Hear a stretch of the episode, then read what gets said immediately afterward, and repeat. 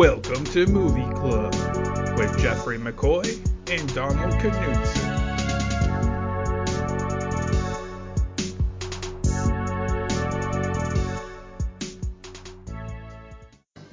And now, our feature presentation. All right, Donald, it's new year, new you slash me slash who for 20 week number three. We're watching Pain and Gain from 2013, which is much older than I thought it was. I thought this movie came out like in 2017. I did not realize it's a decade old there. Yeah, it is a decade old. We're celebrating the 10 year anniversary of this movie. That's kind of crazy. You want your blurb? Oh yeah, I forgot that we. Yes, yes, I would. A trio of bodybuilders in Florida get caught up in an extortion ring and a kidnapping scheme that goes terribly wrong. Get caught up in. I feel Yeah. like that's like that is some serious passive voice. Anyone listening to this, don't write like that ever. Uh, this movie had a $22 million budget, which places this movie in 2013, because that means both Mark Wahlberg and Dwayne Johnson probably only got paid like 5 mil for this movie, when now Yeah. they command 20. Right? This, is exact pre- movie costs triple to make now. Yes. Uh, because this is pre Transformers for Wahlberg and Yep. pre Fast and Furious franchise for Johnson. and it's like mid Marvel rise for Anthony Mackie, right? So it's probably like twenty million dollars each for Wahlberg and Rock, and then Anthony Mackie's probably like the ten to fifteen range. Yeah, Um, this movie sort of bombed. It only made $86 million at the box office, which I remember seeing a ton of marketing for this movie. So I'd probably put the marketing budget with the original budget at like 35, 40. yeah. So it barely doubled its money. I mean, it, that's true. I don't know. I think it's fine. Sure. Uh, this movie is directed by Michael Bay. I think that's so that's that's what held this movie down. So he was this was uh the middle of the Transformers run, right? So he had done just done uh what was the really bad one? Dark of the Moon, right? Yeah. At this point. And so there was a lot of Michael Bay hate floating around. Yeah, this is also the palate cleanser movie. So he makes this movie in between Transformers and Ninja Turtles. Yeah. Uh, this movie is written by Chris Markus and Steve McFeely, who did two Narnia movies, and they did a ton of Marvel stuff. They did Infinity War and Endgame, but they also did like Winter Soldier. The, First yeah, Avengers, Captain Civil War. America run. Yeah. That, that was all theirs and uh like you said, yeah. Infinity War Endgame. They basically are just laughing all the way to the bank at this point. Yeah. Uh, it stars the three people already mentioned: Mark Wahlberg, Dwayne Johnson, Anthony Mackie, and also notably Tony Shalhoub, because this movie doesn't happen without him, without his character. I was gonna say what? you think like the script is getting shopped around and they were like, Tony Shalhoub signed on. This movie's gonna get greenlit now. Yeah, I mean, also Rebel Wilson and Ed Harris are in this movie, Uh huh. so they're there as well. um, did you watch this movie in the theater? Did we see this together? We did not see this together. I did not see this in the theater, but I did see it the year it came out, uh, shortly thereafter. So I saw this movie like three times in the theater. Oh, really? Yeah, I didn't know that. this movie was just like, this is some crazy shit. I'm gonna go. You never talked about this movie. I assumed that you had either not seen this movie because it, you know, had missed for whatever time frame you were watching movies, or you just didn't care for it very much, or I don't know. Uh, well, we'll talk about this after the movie, but I'll get Yeah. to it a little bit now. This is a movie that I absolutely loved when it came out, and hasn't aged well with how I have aged. Oh, interesting. I uh, feel basically the opposite. This movie, like basically every Michael Bay movie that comes out, I look back more fondly on Pain and Gain and I go, wow, we really struck gold with that movie. That movie's great. Like I think in the context of ambulance, this movie is uh like Fargo. In that context. I don't know the context of Fargo. I've never seen Fargo, so I have oh, no that's right. I'm sorry. I'm- uh, okay. They so- give me references that I I can't place here. I know that Fargo is like revered as a great movie by the Coens, but like I've never seen it, so I don't know the comparison. That's fair. Uh, So- it's like similarly a dark comedy, and is billed as this like very cerebral dark comedy, right? And so compared to Ambulance, I would say that this is a cerebral gar- dark comedy.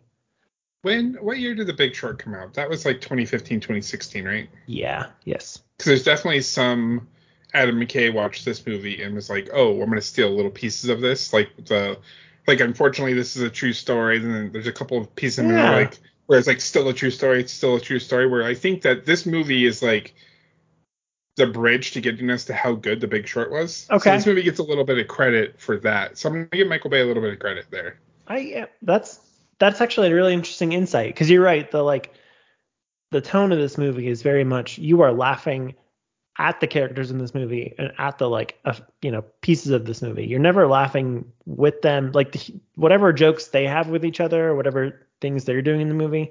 You're never on board with that. Yeah. So the, that's and like intentional of the tone it's striking. So you're always like laughing at this movie. And there's also the piece where whenever a character is on the screen and we see a little montage, that character is narrating said montage, Mm-hmm. which is also a thing that McKay has picked up through Big Short, Vice, and uh, Don't Look Up. That's true. Very true. So he just like took what happened in this movie and was like, I think I can do it better, and arguably he did. But I think that he gets his inspiration from this movie. I think he only did it better because he he you know tackled a topic that was grander in scale, right? So, you know, if you cover something like the shorting of our housing market, leading to a huge financial crash in the, the late 2007 range, that has like outsized importance, right? Whereas Right, this yeah. story, It's it's way more important than being a doer or a don'ter. correct? Yeah, absolutely correct.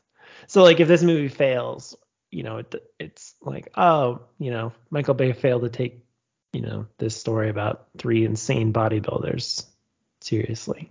This right.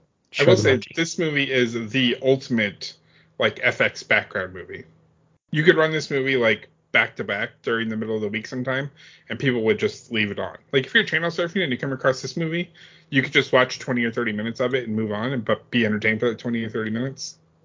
Yeah, it is. Uh, it's hard. So I was like recapping afterwards, and then I had to go back and like re- rewind pieces of the movie because I was like, did this happen before this happened? Because it it's not uh they're not independent, you know, little like vignettes or whatever. But other than the fact that they build on each other in ridiculousness and grossness, the pieces of this movie don't necessarily flow. But that's that's all true to the real life version of the story. I, I like, really respect this for following what actually happened because I it's been a while since I've read the articles, but it was based off of like three long form articles that were published in the what's the Miami's main paper, the Herald, right? Miami Herald. Yeah, this is the this is the at Zola of 2013.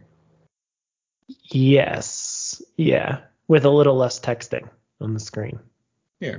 But yeah, Well, let's let's jump into it then. Sure, okay, Give me sorry. the. I'm mandating you perform a recap here. Well, now I don't want to. Now that you've told me I had to. Um, so we follow the the three main characters we talked about. So Mark Wahlberg plays Danny Lugo. The Rock plays uh, Doyle. I don't remember his first name. And then um, Anthony Mackie plays Doorbal, which I really wish, you know, for movie's sake they changed Doyle and Doorbal, but they didn't. So whatever, that's fine. I'm, you know, those are the real life names. So that's. I had a that's real tough time this whole movie with Mark Wahlberg's character name just because I watched Grease so many times in my life. So every time he says Danny Oh, Zuko, in my head I hear yeah. Danny Zuko, and I'm like, yeah, it's not far off. That's true. Yeah. I wonder if uh, the real life Danny Lugo benefited from that like word association. oh, probably. I, I wonder if there's got to be a study, right, where it's like people that are named, you know, like mnemonically similar enough to like famous people. Do they? Wait, like, look at look at Michael B. Jordan. I mean, he's not. He's directing a Creed a Creed threequel, right? Yeah. He wouldn't be anywhere if he didn't have that name. Yeah. No, that's ridiculous. 23 Creed. Creed He's a good Creed actor. Get out of here.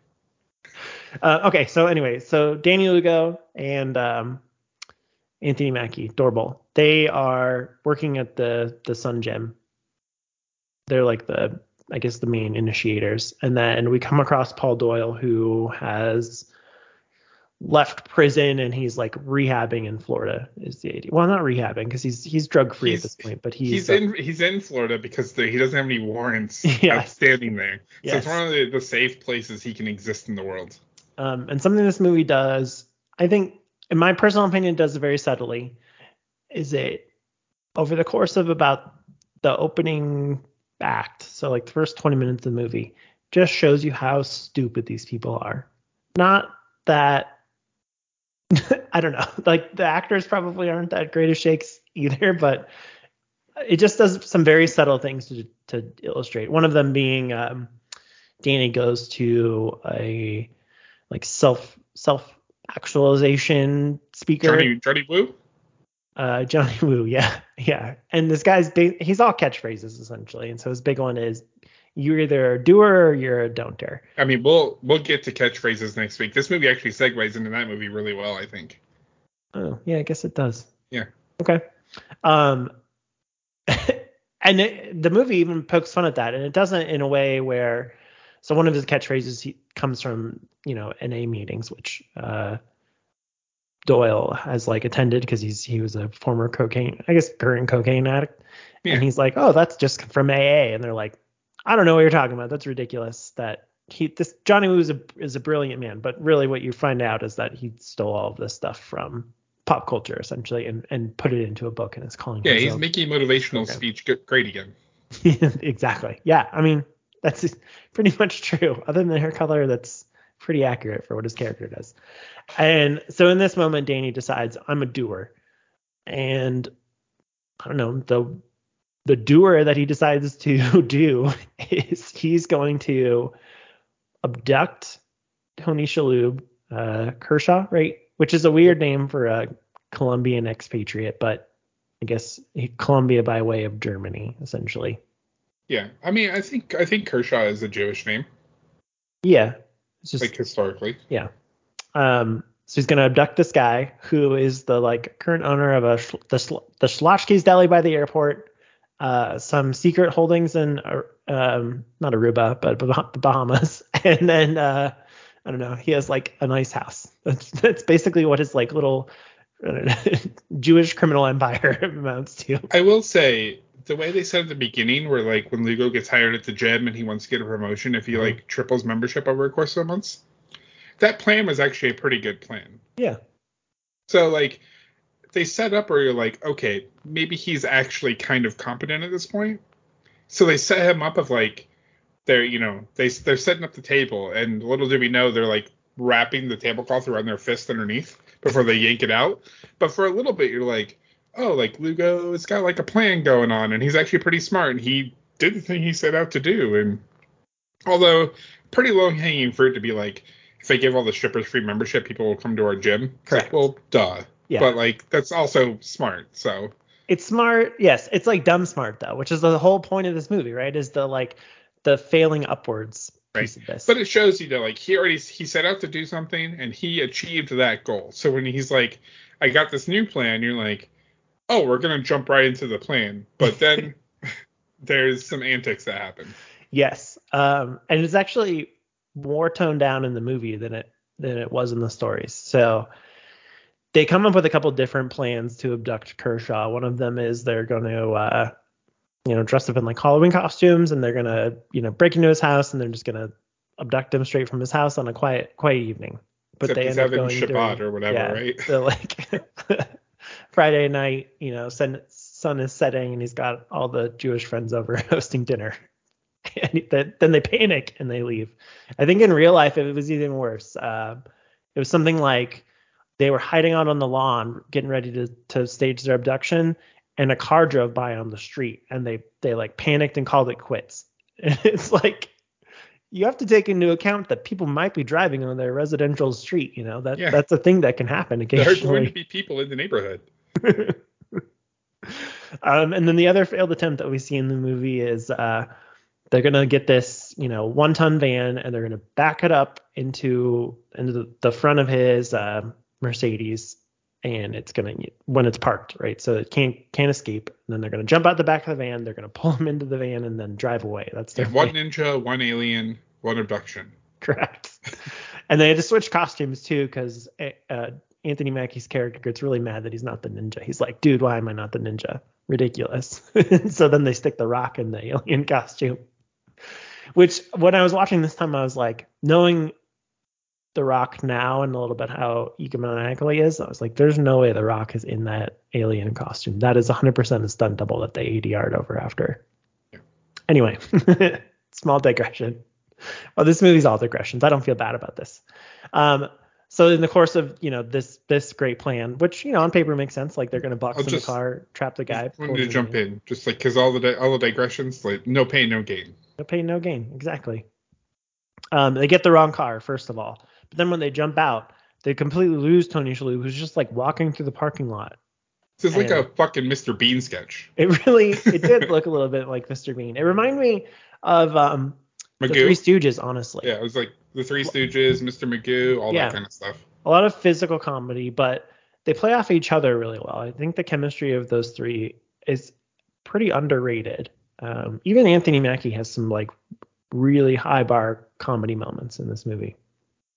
Um, but anyway, so they they actually do end up capturing Kershaw, and they they bring him to their warehouse of uh, toys, and uh, they put him under duress. They do lots of different things to him. The one that stands out is um, they hook him up to the uh, the like dry cleaning uh, rotary thing, you know, where all the shirts normally hang, and they go around the building and you know they pull your order down. So they hang him upside down on that, and that's that's what they do to get him to break. And Danny Lugo's like his his uh, voiceover in this is like I break people for a living, so this guy's not gonna break. And then it cuts to Kershaw, and Kershaw's like I grew up in Colombia, I'm not gonna break. And they, they just go back and forth. The, and it's it makes for pretty good like intellectual dueling from just some of the dumbest people known to mankind. The uh, one of my favorite shots in this movie is when they initially capture him and Anthony Mackie tasers him in the face, and we get to see all the drool fall out in slow motion. It it is pretty epic. I mean, clearly they like made him drink a bunch of water and then slow motion capture Yeah. water coming out, but oof, it was that's pretty pretty effective for sure. Uh, so they get Kershaw to sign over all of his um, assets, eh, but they need a notary, so they loop in the head of the uh, head of some gym, um, who I think his name is pronounced Meese, but I, I don't I don't really Uh, remember. played by Rob Corddry. Yeah.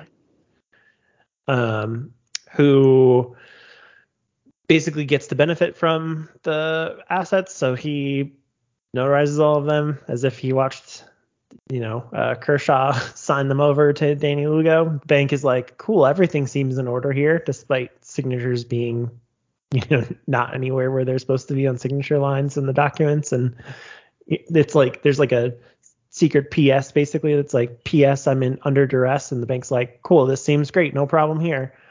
And then we cut to the all the the evildoers so Danny takes over the car and the the property the house on the marina and Doyle takes his money and I don't know befriends a stripper and they just have a great time in a hotel they check into a swanky hotel and rack up a fifty thousand dollar bill and have an amazing time. And then Anthony Mackie uses his to undo all of the damage to his testicles that he's done through steroids. Yeah, an amazing cameo in this movie too is that his urologist doctor is played by Peter Stormare. So I was when he I forgot he was in this movie and when he showed up I was like, oh man, I love Peter Stormare and he's not even the villain in this movie. How great Nope. for him. He's a great villain though. Also from Fargo. Um, and it seems like they got away with it because basically Tony Shalhoub ends up they they end up trying to kill him. Uh, they they're like we have to dispose of this guy because otherwise he's gonna go to the police and then you know we're getting in trouble. But he ends up in, he ends up surviving their ridiculous attempts to kill him. And Well, yeah, because uh, they put his seatbelt on. well, that's true. So, so I guess yeah, I should give some detail here. So, the ultimate way that they're going to murder him, well, the penultimate way they're going to murder him, I should say, is uh, Anthony Mackie puts him into a shitty vehicle. They force feed him alcohol for days, and then they're to just like run him into a construction site and dive out the side of the car as it as it does this. And they do that. They make it happen, and it has this epic crash into uh, like an earth mover and you think wow there's no one that could survive that and then they go to the back the driver's side door and they open it up and he's just like what happened? That was the worst. And they figure out that Mackie strapped him in with the seatbelt when you load him in the car. Um, so I was like that's the moment where if you're not if you're not paying attention that that's like hey by the way these guys are actually just super dumb. Um, but if you are paying attention that's like a cherry on top. Uh, the ultimate way they try to kill him is basically they just try to run him over with a car. Um, they like light him on fire and then they're gonna run him over. And they do that, but he survives somehow. And he gets the monologue too, where he's like, and in case you were wondering if these people are idiots or not, they are because I'm still alive. And then it cuts to him in the hospital, and he's getting interviewed by the police, and they, you know, hear his story. They like repeat it back to us for the audience. So it's an effective recap, but like it's actually a really good cinematic trick to like, hey, in case you were like on your phone for half of this movie, here's what happened. And then they go, that's ridiculous. I don't believe a word he said, and they walk away. and uh, so at this point, our you know villains are getting away with it because the police don't believe Tony Shalhoub's story, and no one cares that Tony Shalhoub is gone. Like everyone apparently hated him. The people at the Schlotzsky's are like, yeah, that guy was mean, but the new guy is great. He believes well, I'm a doer. We also did get to see him be really mean to his staff too, to like really hammer that home. That's true. Although he he's wasn't like, wrong. How about we like, try he putting was mad at the one lady for having on a, the sandwiches instead of in your fucking fat gullet, you piece of shit. Well, and I guess- you with the acne, why don't you fucking die? his approach is could use a little bit of a better No, touch. he's a lot of it. his bedside manner is lacking, let's just say. Um, so Kershaw at this point reaches out to Ed Harris, who's a who's the son of a famous private investigator and a former cop himself. So he's basically like the retired Veronica Mars in this in this story. And Ed Harris is like, dude, I'm way retired and not interested. And somehow Ed Harris like I mean, gets caught up in this. all that kind of checks out because Mark Wahlberg is kind of a discount Dick Casablancas in this movie. All right. Okay. Who's Duncan? I mean, he's the one who f- fled to Mexico. So none of them. Probably Tony Shalhoub, right? The Yeah. Kershaw character's probably Duncan. Like head, he has the head of a company. He's a little bit of a mogul. Yeah. Okay. Anyway, sorry. Enough of like way digression. Um. So Ed Harris starts digging in. He, he you know, watches Danny Lugo uh, host the neighborhood watch meeting, and all the neighbors love him, and they hated Tony Shalhoub anyway. And they, he watches uh, The Rock and his stripper girlfriend snort their lives away, and then I think he talks to Rebel Wilson, right, as part of his like um, interviewing the the perpetrators process, and he basically puts pieces together that Tony Shalhoub's story is correct. These guys built him out of his entire fortune and then left him for dead, and he has this innate sense of justice, and he turns it over to the cops, and the cops are like, "That can't be right." And he's like, "No, you got to take this seriously because they're they're gonna do this again. Like they got away with it, and it worked, and they're idiots, so they're they're gonna do this again."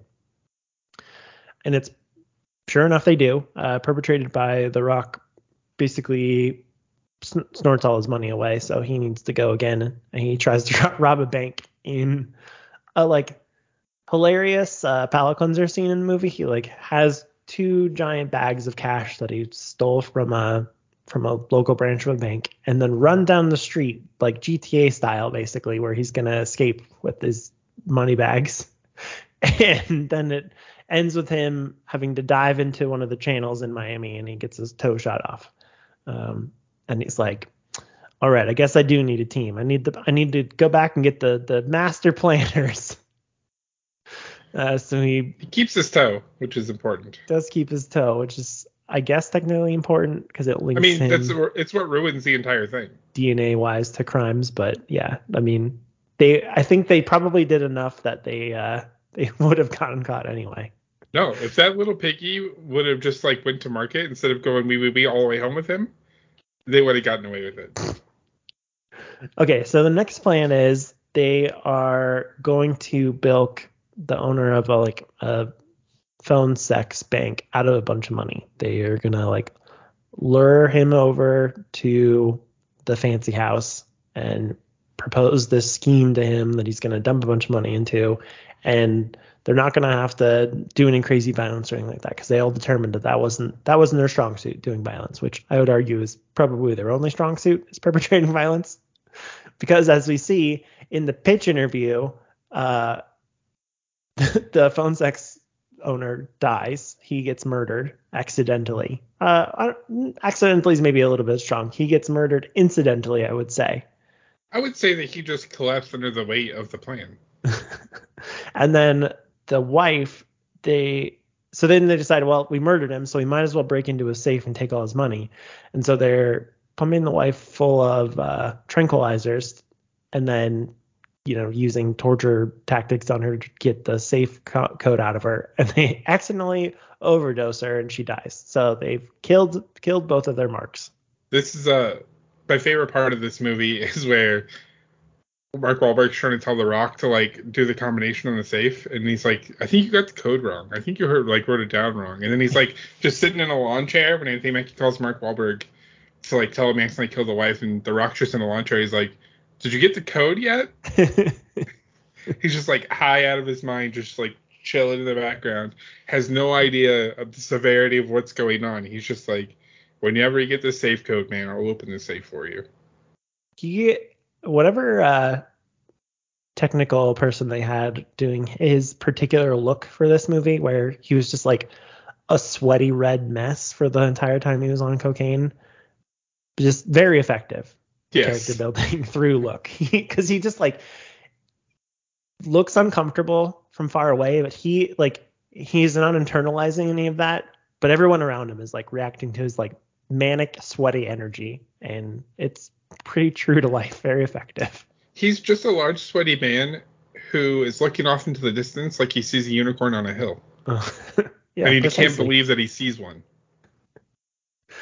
um so they have to there's like a comedy bit where they're dismembering the bodies. They like get a get too cheap of a chainsaw and they have to go back and get a better chainsaw.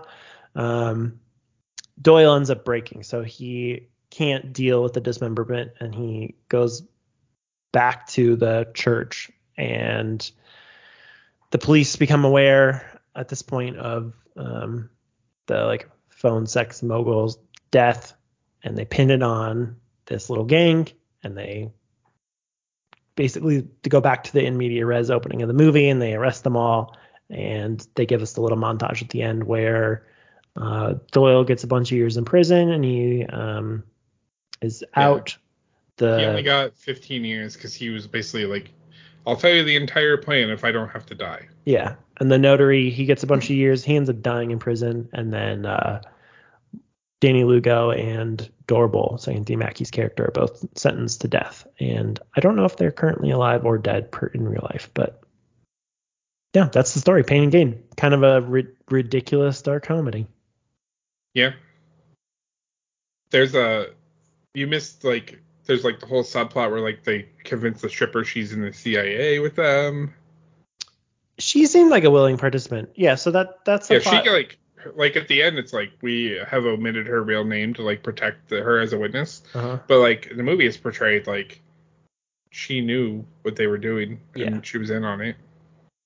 I think basically she got away with it because she didn't perpetrate any of the actual violence. Right. Is what what it seems like. But she did feel like she was a part of their crew basically. Yeah. They even used her as the the face um think in their initial approach of Tony Shalhoub in one of their one of their capture attempts. Uh yeah, I don't know. I mean, there's a dumb stripper that they they lie to and tell them that they're in the CIA and she goes along with their plan. Yeah. Which is, you know, it's a thing and it happened. I don't know if that one happened in real life. I don't remember reading about that in the story. It's definitely in the movie though, and it you know I guess makes it a little more comical. Sure. So, how do you feel? So, you watched this movie around when it came out, Yep. and then you watched it now, and it's better now than it was then. Yeah, for sure. So when I was in the moment, right, it was sort of like a I don't know, aspirational is not the right word, but it's sort of like, yep, this is the American dream, you know, basically like failing upwards through through happenstance. That's how it works. And now looking back, I was at a point in my life where I was literally witnessing someone failing upward in a similar comically comical manner, comically undeserved manner, maybe a little less criminal, Mm, a little less criminal, a little less violent, I'll say. How's that? Allegedly. allegedly. And uh, so looking back, it has those memories attached to it, where it's like, oh, yeah, this actually is how America works for the most part. Basically, you just like trick enough people into thinking that you know what you're doing, and it works for you. Yeah. Uh, the trick to being successful is to be the best wizard of all the wizards in Oz. Yep. Yeah. If no one ever looks behind the curtain, you're good to go. But uh, as far as My- Michael Bay movies go, I, I generally hate Michael Bay movies. They're he fails me a lot. He goes for this like spectacle piece with a, like a really wide scope that I just don't really need out of movies. And I think this one worked because one, he stuck pretty closely to the low stakes of the incident, right? Like it's not low stakes in that nothing happened, like someone died, two people died, which really sucks, and someone got bilked out of all of their assets, which also is terrible. But low stakes as far as like the world's not ending and you know it doesn't involve destroying New York City and you know it's it happens between a handful of characters in Miami. And so he's forced to keep things on a really small scale. Like the biggest thing he gets to do in this movie is either probably the chase scene, the like bank robbery chase scene, which I don't think happened in real life either, or the like attempts to kill Tony Shalhoub. Those are like Yeah. the two set pieces he gets to really put together that are Michael Bay things. Yeah, he's really forced to let the characters drive the movie rather than the action and the IP drive the movie, which is Mhm. what he's normally doing. Um, I would even say in Ambulance, like the action drives that movie, but the characters, both figuratively and literally, drive that movie. They attempt to. The I think that really Mm-hmm. lacked a lot of coherence is what but the, the issue with ambulance. Whereas this Yeah. like it's incoherent by intent, which helps you know helps with his style. It's just like a perfect marrying of like they found a good director for the script that they were working with essentially, and this like this might be better than Armageddon. I think Armageddon maybe always wins because it has the nostalgia factor for me, but uh as like a movie, I think this might be a better movie than Armageddon, and Yeah. maybe Michael Bay's best, movie, which is kind of ridiculous. Um, it, ha- it lands the tone really well, right? I think I talked about where you're you, the audience member, it's a comedy for you, but obviously, like in the in the setting of the movie, like it's a horror story. Like these guys are like a- hyper violent and it's terrible. Well, from you know Tony Shalhoub's point of view, it's a horror story, but from their point of view, this is their like this is their hero's journey. Also true, yeah. This I is their like rags to riches hero's journey, no good villain thinks that they're the villain, right? right? Um, so like tonally, it's it's great, and then it does have pieces of of dark comedy. It's more like uh, Well, especially when he's got the grill fired up. and he's like waving at the neighbor lady, right? Where he's like Yeah. he's grilling like, the so fingerprints off. and like uh they come back and they're like what like why the fuck are you doing this outside he's like it got too smoky in there man just too much smoke you gotta do it out here it smells so bad The And whole just, like, premise of that choked out his is uh such a great comedy piece, right? Because so they're they're dismembering these bodies because they're going to stick them in a bunch of lye to literally dissolve the bodies, right? So fingerprints included in that dis- dissolving process. But Anthony Mackie like very seriously looks up Danny and is like, "What about their fingerprints? Like we I can't rub those off because he's like cleaning the bodies to get rid of you know their biological evidence." and uh, he's like, "I can't clean their fingerprints." And Danny's like, "Okay." yeah, this is a real problem. I guess I'm gonna have to solve this in like down the road in the future. And his solution is he's gonna have the rock grill the fingerprints off rather than just realize like they're gonna melt off in the solution anyway. Like the, they're not gonna Or- be able to identify these. you can just chop the fingers off and bury them somewhere Well, that's true too, but then they'd find I don't know. I mean, this movie all hinges on a finger. Yeah. Anyway, or a toe, I guess. Digits. It's a really digital movie. Um, yeah, I don't know. This has like really underrated comedy pieces to it, but there's nothing. There's no sequence where you're just like, wow, that was laugh out loud funny. It's more like they plant the seed here, you see the sprout 10 minutes later, and then you get the comedy bush like a half hour later and the payoff moment for it. So really quite some genius stuff going on. the the one thing i think that knocked this movie down for me a little bit was this movie's two hours and nine minutes long It is quite long. And i think you could probably do some stuff to tighten it up by about 20 minutes You probably could. I yeah, where where it probably runs into danger with the um the length is you know, the fact that the first caper worked, right? So I think if you were writing this movie uh from, you know, fantasy essentially, you would have the first caper happen and then the third act would revolve around Ed Harris's character like catching them and then them having to pay for those sins. But in real life, like they got away with it. So then you have to figure out like, okay, we've told this complete like three act story of how they targeted Tony Shalhoub and then you know abducted him, tortured him, got his stuff, and then they have the happily ever after moment, right? Like that's a three act story right there.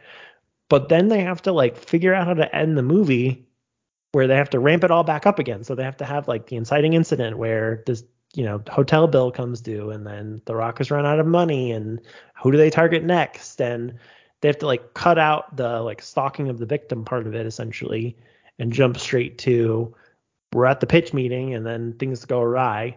And then we don't even really get a satisfying third act out of that third the second story because it just like they had to shoehorn it in because that's what happened in real life. So i guess in that way them being married to the real life story probably did hurt the movie a little bit. Yeah. but i i definitely forgive it because the real life like they stuck to the real life story pretty closely and it's ridiculous like absolutely ridiculous. All right, we need to grade Pain and Gain. yeah uh i think this movie is a b minus. It has some pretty high comedy and it's very digestible. I love the chemistry between the three stars um and it's i like i said i think it might be the best, best michael bay movie at least best michael bay movie in 25 years This is a solid C. Yeah. This movie's not this movie's not gonna like tear the house down, but it's also not utter garbage. Um, it made me laugh with like four or five different bits during the movie. Um, Mark Wahlberg is fine. Anthony Mackie and The Rock were great. Tony Shalhoub made me really hate him, so he did a really good job. very because effective that was yeah um the the little bits and pieces where that really bring this up like this movie probably would be like a d or an f for me sometimes but the fact that each character narrates when something ca- crazy is going on narrates what they are doing mm-hmm. so it's constant unreliable narration right even though we're told it's a true story we get to hear it through the exaggerated words of the perpetrator correct which I think is really cool. Um, and the constant reminders that yes, this is still a true story is probably the best bit of the entire movie, even though it's not a bit. It's just trying to reiterate to you that yes, this did happen, yeah they're like but it feels like a bit. don't check out this actually did happen you know Yeah. yeah yeah well the i mean the reason i chose this movie is you know under the guise of a new year's resolution like be a doer and not a don'ter Yeah. They, I mean, they did a, they were a didder and not a didn't and not a diddler didn't or. I was, I don't think they were. Were did they? There's no diddling in this movie. is there a superhero named the diddler This has been Movie Club, a proud member of the Koikenauts Podcast Network.